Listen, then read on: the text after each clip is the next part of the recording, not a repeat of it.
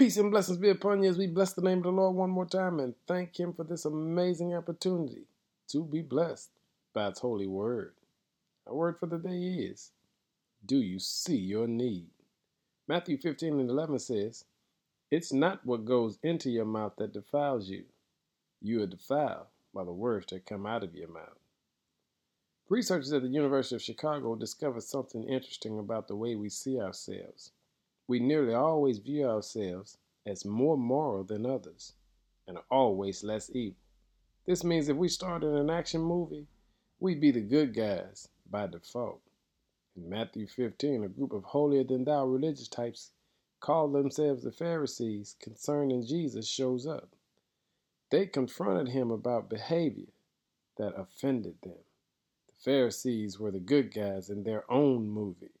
They believed in their ability to follow the Old Testament rules and that that made them righteous and that everything bad was out there in the world around them. But Jesus turned that notion on its head. Instead, he explained that evil doesn't come from the outside in, it comes from the inside out. And like the Pharisees, we want to see ourselves as good people. After all, we've never robbed a bank or killed anyone, right? However, Remember the story of Jesus hanging on the cross between the two thieves. One thief mocked Jesus, the other admitted his guilt and understood he needed help, and Jesus was innocent. Then you'll discover in Romans 6 and 23 that Paul wrote, For the wages of sin is death.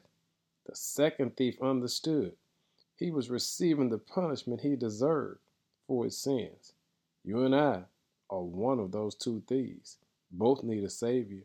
Yet, only one person recognized their need. Hey, family, do you recognize your need? Are you engaged in the Word of God to such a degree that you know on your best day you still come short? Check it out. See if you see your need today.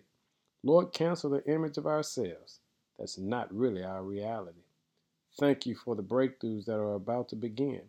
Change the forecast, oh God, that's storming our ability to seek forgiveness for ourselves and our enemies.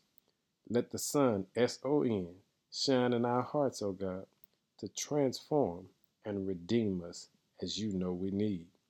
Thank you for this opportunity to see ourselves in a clear perspective, and that is in the perspective of need.